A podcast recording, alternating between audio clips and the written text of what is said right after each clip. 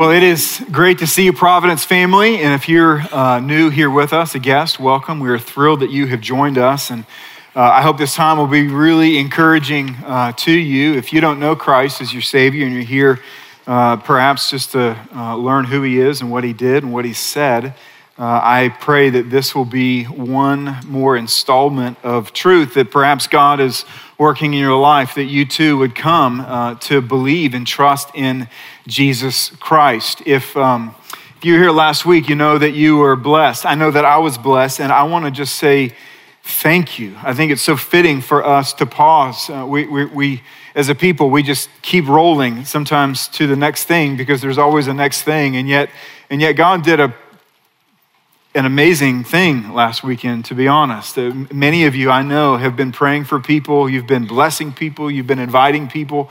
Uh, there were over a thousand visitors uh, last week that God used you to invite and to bring. And so I want to say thank you. And then for everybody who participated in serving, whether it was hospi- uh, uh um, uh, kids, whether it was all of hospitality, the front doors, or, or, or, or the food. And as you walked in, uh, whether it was ushering, whether it was video room, um, I know there was a few people who spent literally the entire weekend in a back room. They didn't get to see it because they were serving us.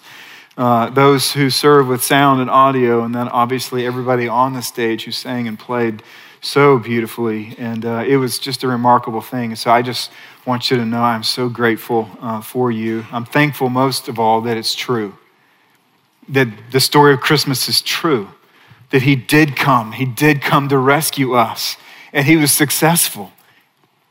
He's the accomplished one, and he's the hero, and there's no rival. He's the only one. And so let's pray to him now, okay?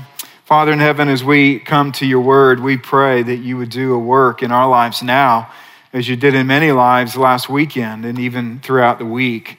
I pray, Father, for those in the room who've never trusted Christ, that this would be the day when they would see their, their need personally uh, for a Savior and that they would trust Jesus Christ. And for those of us who have, I pray that this would be a day where you would inspire us, in particular with your sympathy towards us, your gift that you sent to us, but also the reward and honor that you give to those who believe you at your word and who live it out. And so I pray that you would be gracious to everybody who was here last weekend, who heard the gospel of Jesus, that they can be forgiven of their sin, and pray that you would bring that to fruition, that people would trust Jesus. And we pray now that as we open your word, that you would open up our eyes, that you would open up our hearts, that as we read it, God, would you help us first not to ask the question if we like it, but do we believe it?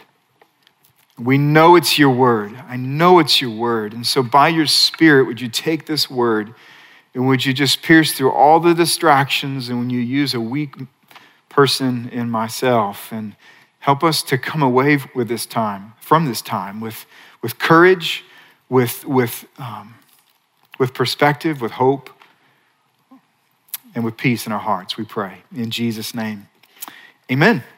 So if you have a, uh, I love the Bible. I hope you love the Bible too. If you have one, if you want to turn with me to Matthew chapter one, if you don't have a Bible, there's lots of Bibles in the chairs near you, and we would love for you to take one home as a gift if you don't have one. Uh, we're in a series that's called I Wonder. The fact is, is that we're all amazingly different. We're all unique. He created every single one of us so different, and yet we all wonder about similar things. We wonder if we're making good decisions and how those decisions are going to play out. We wonder about our kids and our future and our past. We we wonder about our sin and how much impact it's going to have on the rest of our life. We, we wonder what our future holds. Frankly, the older you get, the more you wonder, how long am I going to be here? Uh, how long do I have left? Uh, when am I going to die? And what's that going to be like? And there's something in each and every one of us because we know we're not going to be here forever, that there is a point to where we stop building our legacy. We wonder how we're going to be remembered. Because one day we will not be here to add any more contribution to the perception that other people have of us. And so it leads many of us, if not all of us, to wonder how will we be remembered? I remember years ago when I was in high school, I ran track and played football and basketball, and there was a great big board and it had all the best times for all the events in school history for track. And I just assumed as a freshman that if I can get on that board, I'm going to be remembered when I get out of this place. And so by the time I was a senior, my name was on that board four times. I was remembered for four years, and then my name was taken off on all four times, and now I'm nobody, right? A few weeks ago, I was at a funeral and I heard a brother and a sister, and they were speaking with such grace and, and, and kindness about their father who had died and the life that he lived and how that legacy was one that blessed them and their children and so many other people for decades. It's interesting, both of those experiences are sobering to me. How quick a legacy can be forgotten, and how much I hope to live my life in such a way that my sons would be able to stand up one day and with integrity in their heart be able to speak words of kindness about my life.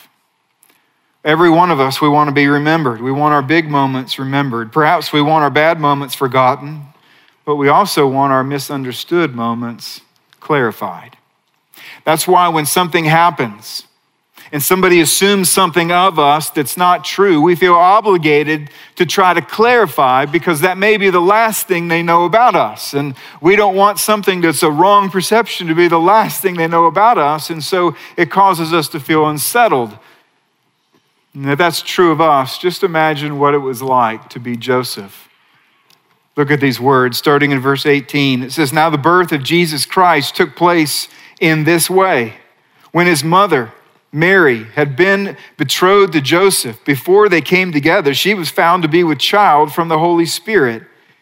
And her husband Joseph, being a just man and unwilling to put her to shame, resolved to divorce her quietly.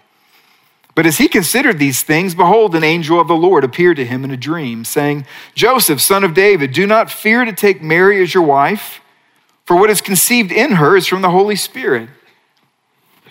She will bear a son, and you shall call his name Jesus, for he will save his people from their sins. All this took place to fulfill what the Lord had spoken by the prophet Behold, the virgin shall conceive and bear a son, and they shall call his name Emmanuel, which means God with us.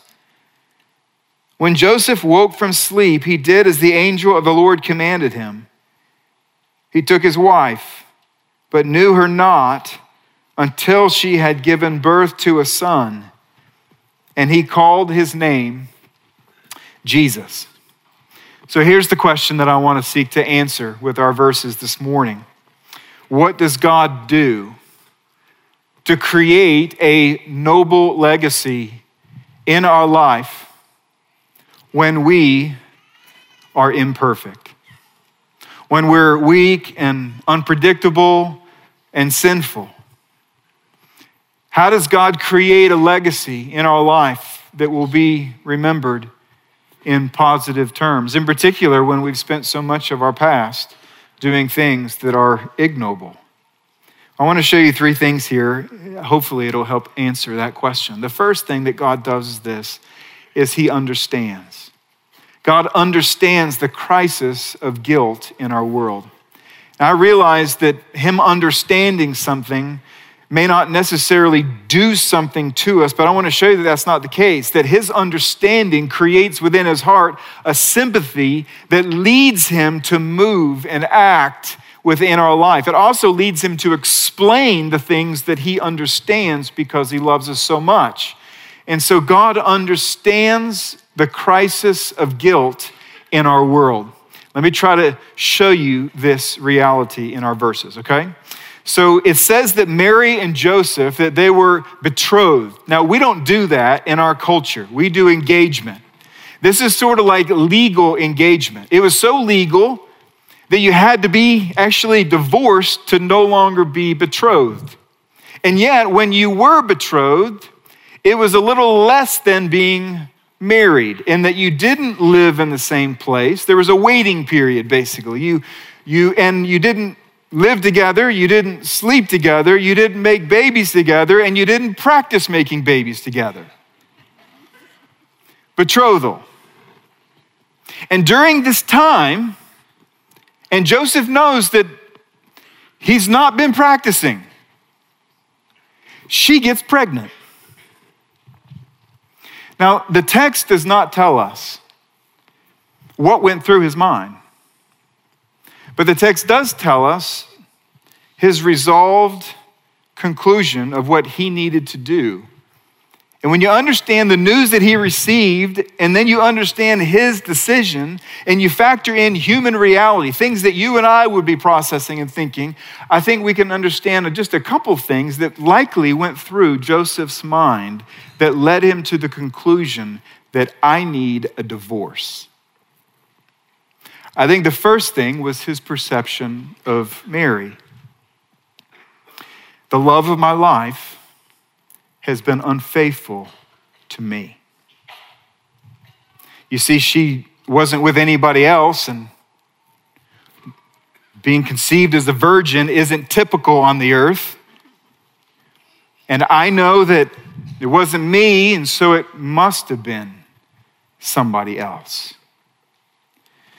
You see, Joseph did like we do, and that is that he put Mary, I believe, in the courtroom of his own pain, his own conscience, his own heart, and he found her guilty.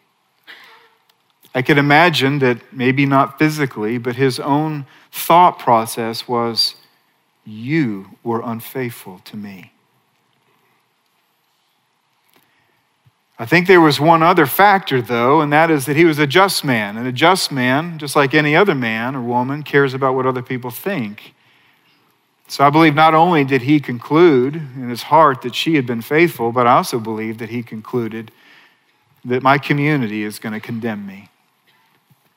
That just as he put her in his courtroom and found her guilty, like this other picture you're going to see here, I believe that he believed that the community was going to put him in their courtroom and they were going to find him guilty even though he wasn't. Now, I want you to consider the fact that his pain was as intense as his misunderstanding.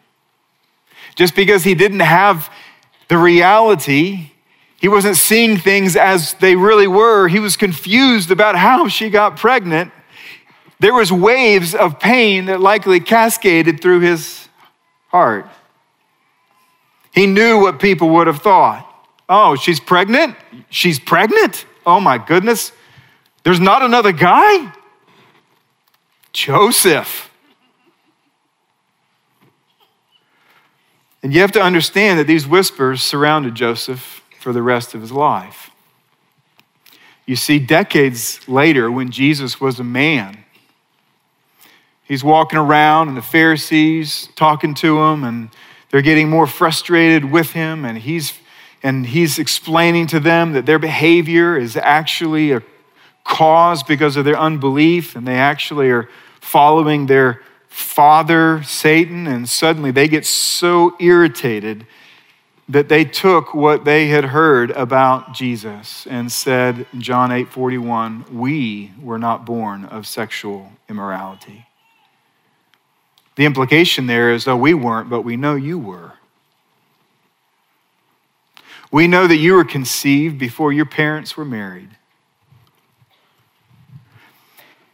And so, for a just man, when he says that Joseph was just, it means he was noble, he was honorable, he was respectable and respected. You have to understand that this would have been a stinger, just as it would be for you and for me. And so, God, in his understanding of the situation, he sends an angel, and the angel comes and says, Do not be afraid to take Mary as your wife. What a thing to say. Don't be afraid. I know you're afraid. I know your culture. I know the situation. I know there's a canopy of guilt that surrounds you. I know you've done nothing wrong. I know you have a fear. And I'm telling you, you don't have to be afraid. Isn't it amazing that Matthew was inspired by God Himself? And before this event took place, God looked down and said, Now there's Joseph What's a characteristic that we should write within the Holy Scriptures that everyone would know about this man before this event? And they said, just. He's an honorable person. He's an honest person. He's a respectable person. And so here he is. He, he's told by an angel, Do not fear. What I hope you can see in that moment is there's sympathy wrapped up in the heart of God towards what Joseph is going through. Now, here's the good question that you should answer. If they did no wrong, if he did no wrong, then why did he feel any pressure whatsoever? Why did he feel any fear whatsoever? And let me ask you this question When you are falsely accused, when there's a situation you've done absolutely nothing wrong, you know that your actions are full of integrity and honesty, you may not even have been there. Why does pressure rise in your heart? Why does fear rise in your heart when other people have the wrong perspective of you? Well, to get an answer to that question, you have to understand what God understands. And fortunately for us, He wrote it down. See, the Bible begins with special words. In the beginning, God created the heavens and the earth. And He created Adam and Eve in His image, and there was no sin. And when there was no sin, there was no shame. No shame, no guilt. No guilt, no pointing. No pointing, no judging. They were uncovered, totally vulnerable, and unashamed. And then they chose to sin against God. And when they sinned against God, suddenly shame swept over their heart. And they felt like they needed to hide. For the first time in their life, they felt like they had to hide. For the first time in their life, when God walked through the garden, they felt like they had to hide. And so they hid in the bushes. And we have been pointing and hiding ever since. That's why when you're driving down the road and you're even going the speed limit, but you're not really paying attention and you see a police officer, he's not even upset. There's no lights. He just happens to be there. He may not even be in the car. She may not even be in the car. It may just be a police car. And yet you can feel adrenaline rush through. Why is that? It's because there is a canopy of guilt that we live within. Years ago, when I was in college, I stocked groceries in Woods Supermarket. And one time at the end of my shift, which is in the morning, I worked through the night. Um, and, and, uh, and over the loudspeaker, I hear, Brian Frost, would you please come to Mr. Wood's office? I'm like, oh no, what did I do? I'm literally, I walk in there, I'm thinking, I've not stolen anything, I've, I've not cut time. I'm, I'm, I'm defending myself immediately. And you know what happened when I get up there? I get up there, and a few days before, a lady fell in the parking lot, and he wanted to commend me for my response. And yet, the entire experience was one of dread and fear and pressure. Do you know why? It's because even in that moment where there was no guilt of what I'd done then, I know guilt. I've contributed to universal guilt. And the Bible says that once we all became guilty, that there is this cloud, there's this canopy that literally surrounds all of our interactions with each other. And it causes us to feel pressure and fear. That's why Proverbs 28, verse 1 says, The wicked flee when no one pursues. When there's wickedness, when there's, when there's strains of wickedness within our own heart, Nobody's chasing, and yet we feel like everyone's chasing. Guilt forms this canopy, which is why we often live our life feeling like we're on trial, which is why we have to be so defensive or feel like we have to be defensive. That everything we do in the day is adding one side or another of if we're going to be found guilty or innocent in the court of public opinion.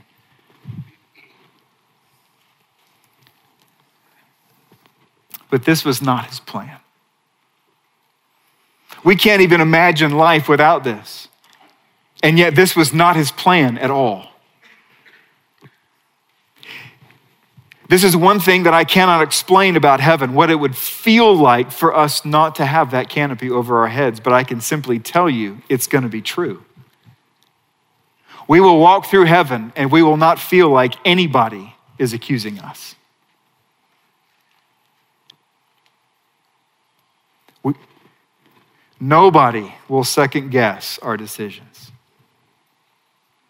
Nobody will question our motives. Can you imagine? Can you imagine the freedom? Now, before we talk about the solution to this, let me just encourage us as the people of God who have a Bible in our hands. Let's be wise and let's consider the burden that everybody carries. We should understand, as the people of God, this is the reality of the world. And if we can understand this, then we can understand things about other people. We can understand, first of all, that everybody is guilty before God. We all have sinned and fallen short of His glory. We, we are guilty. Knowing that, we can also understand that everybody, to some degree, feels like a defendant. If you feel like you're a defendant, you feel anxious and you feel tired. Think of every single day of your life you had to go to an actual physical courthouse where you were the defendant and you had to go there every single day. You'd feel anxious, wouldn't you? It'd be exhausting. And yet, this is the reality. This is why everybody's so anxious in the world. This is why we're all so tired. Everybody's guilty, everybody feels like a defendant, and everybody cares how they'll be remembered. And if we will remember that this canopy exists over all humanity, don't you understand that it will make us wise in our interactions with others? It'll help us to be careful in how we communicate to others, knowing that if I come in and I talk about something, they may mistaken that I'm accusing their motives. It'll help you think about the best way to communicate. It'll reduce strife in your relationships with others if you can compensate for this. If you can be kind and wise, it'll help you to be slow to judge what you cannot see in other people. You ever thought about everybody who naturally assumed Joseph was the father was wrong? And he heard the whispers his whole life. And by considering this burden, one other thing will take place, and that is that we will become people who are quick to talk about Jesus. And the reason is because the second point is true, and that is that God sent Christ to remove condemnation from our heart. So he understands this crisis of guilt that surrounds us, but then the second thing he did was he sent his son into the world to make things right and to remove that canopy and that condemnation from our own heart. You notice it says that that which is conceived in her is from the Holy Spirit. You see, the virgin birth, for some of us in the room, you think, is that really a big deal? Let me tell you something, it's a big deal. It is a really big deal. And you know why? Because the Savior, who can stand before between God and man, has to be fully God and fully man. If Jesus was the actual physical son of Mary and Joseph, he's a man who can stand only before man. But he's the Son of God, the Holy Spirit, God, and Mary. He did a miracle. Jesus was conceived within the womb as a miracle. He grew up so that he could be a mediator between God and man, which is why his name is Jesus. Jesus means Savior. He was named that because he was going to save us, his people, from our sins. This is why he came. Romans chapter 3 says it this way For all have sinned and fall short of the glory of God. What that means is that if you feel guilty before God, it's because you are. And so am I. We're guilty before God. He's holy and we're not. We're guilty. That would be bad news if it ended there, but it doesn't end there. He keeps going and he says, and are justified by his grace as a gift. The word justified means to be declared innocent. Now, how can God, who is just and holy, look upon sinful people and declare him, them, innocent? Like, we call that a bad judge, right? Like, if you go down here and there's a judge who knows I'm guilty and yet declares me innocent, we're supposed to look at that and say, hey, that's what gives? That's not right. And yet, this is precisely what he did. And so he had to do something before he declared us innocent. And what did he do? He goes on and he says, Well, how, how did he do it? Through the redemption that is in Christ Jesus, whom God put forth forward as a propitiation by his blood. You know what that means? That word's it's a big word, it means substitute. That God Almighty sent Jesus Christ, the perfect Son of God, to this earth And he recognized that there was a price that we could not pay that need to be redeemed. And he paid that price with the blood of Jesus Christ. The Bible says that when we trust Jesus Christ, not only does he remove our sin, but he gives us the righteousness of his son. And therefore, a just God can look at people who now have their sins removed and who now possess the perfect righteousness of Jesus Christ, and he can say, What? You're innocent. This is the gospel.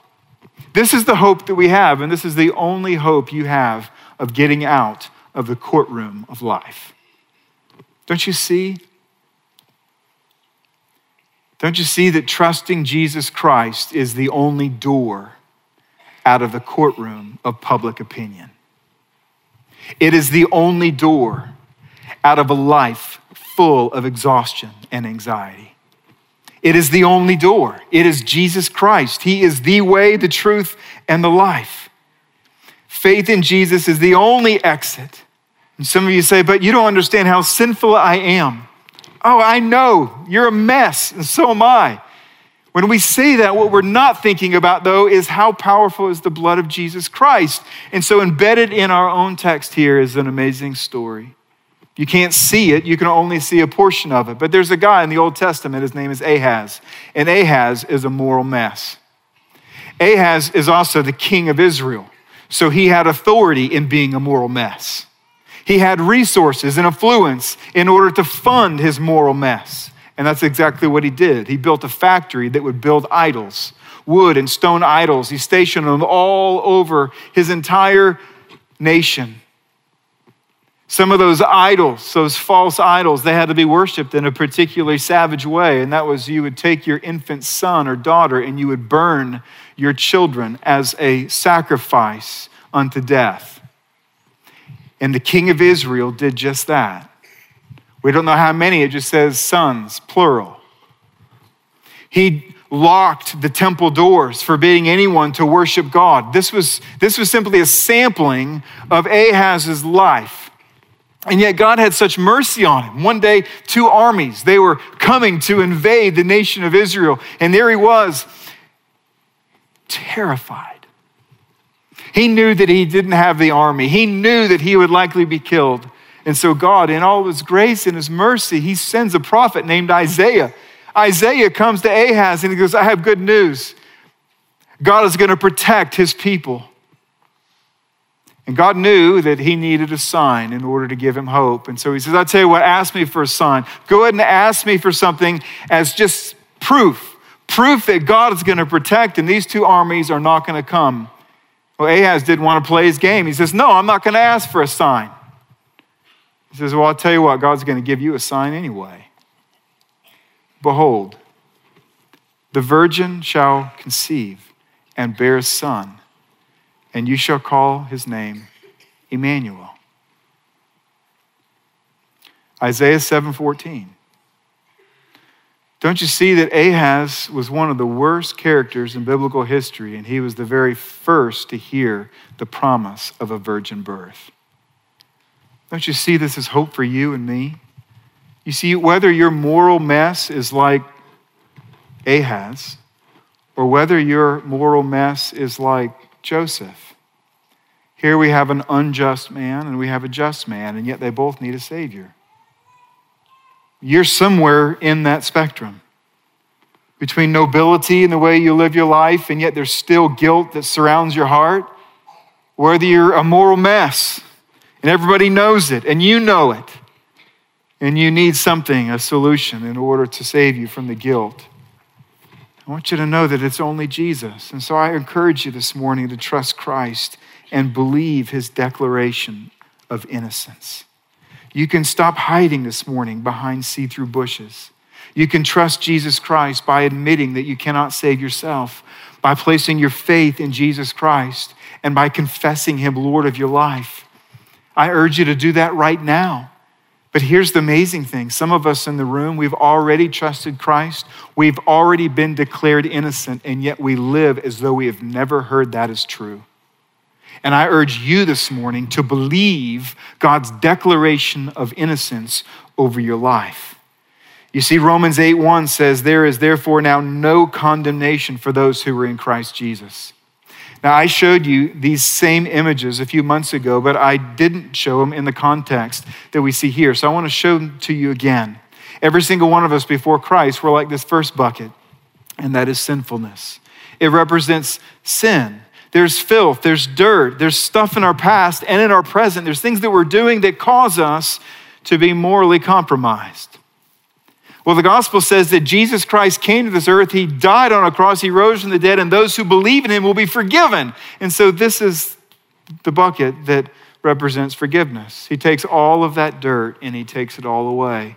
But you know, the Bible doesn't say we're only supposed to be forgiven. He says that we must be perfect, we must be righteous in order to get to heaven. You can't have and you can't have zero in the moral bank to get to heaven. So he doesn't just take a negative deficit and bring us back to zero dollars. What does he do? He justifies us. And this is the picture of being justified, where by his righteousness he fills us to the top. And don't you see that Satan wants to continue to accuse you and cause you to live under the strain and anxiety of guilt. And how he does it is this when you live in sin and you look like that first bucket, he says, Don't you see how nasty you are? And sometimes, when we're only banking on forgiveness, Satan can come and he says, Don't you see how empty you are? Oh, you're not a mess anymore, but you don't have what it takes. But don't you see what Jesus has done? Because he died and rose again, he's literally filled our tank with righteousness overflowing. I urge you to believe it's true. How do you know if you're believing it's true? It's the second half of Proverbs 28. 28:1 says, "The wicked pursue uh, or flee when no one pursues." Remember? But notice the other half. It says, "But the righteous are bold as a lion." You know what that means? That doesn't mean that when we know Jesus Christ, we get to growl at people and chew at people and hunt people. What does it mean? It means when a mouse of a man or woman or an evil being would come and make accusation to us, a lion simply looks at the mouse and says, Get out of here. There's confidence in the way that we live our life because we're no longer in court. Well, there's one other thing I want you to see. It's so true of so many of you in the room, and that is that God honors obedience that springs from faith. And this is what happens when you hear the word of God. You see, one simple night of hearing a word from God crumbled Joseph's resolve to divorce Mary. I hope this has happened in your life. Some of you, I know it has. You've told me it has. Where you're reading the scriptures, and for whatever reason, on a particular day, God speaks to you, and you have such resolve of what you know you're supposed to do. You believe what's there, and it causes you to step out in faith and obedience, and it changes the course of your life. He gives you courage. This is what happens when you when you read the scriptures. It gives you clarity for life, but it also gives you courage to go about living your life in a way that's going to honor the Lord. And in one given night, from hearing God's word, Joseph's view of Mary changed. His view of Jesus changed. His view of his own special role in life, his purpose in life, it all changed when he heard and responded to the word of God. It says that Joseph rose and he did as the angel commanded and married Mary. Don't you see all the things that he let go of? He let go of fear and he let go of his plans. He let go of his reputation. He let go of the voices of the villagers. And with each letting go, the steel of his own soul became stronger and stronger that would serve as the shield for Mary and Joseph in getting away from the harm of Herod and moving to Egypt and moving back to Nazareth and standing near and around and with Mary in a socially compromising, embarrassing situation. And don't you see that as a result of faith inspired obedience, today, 2,000 years later, we remember Joseph as a man of honor? God does not always give you an honorable legacy while you're alive.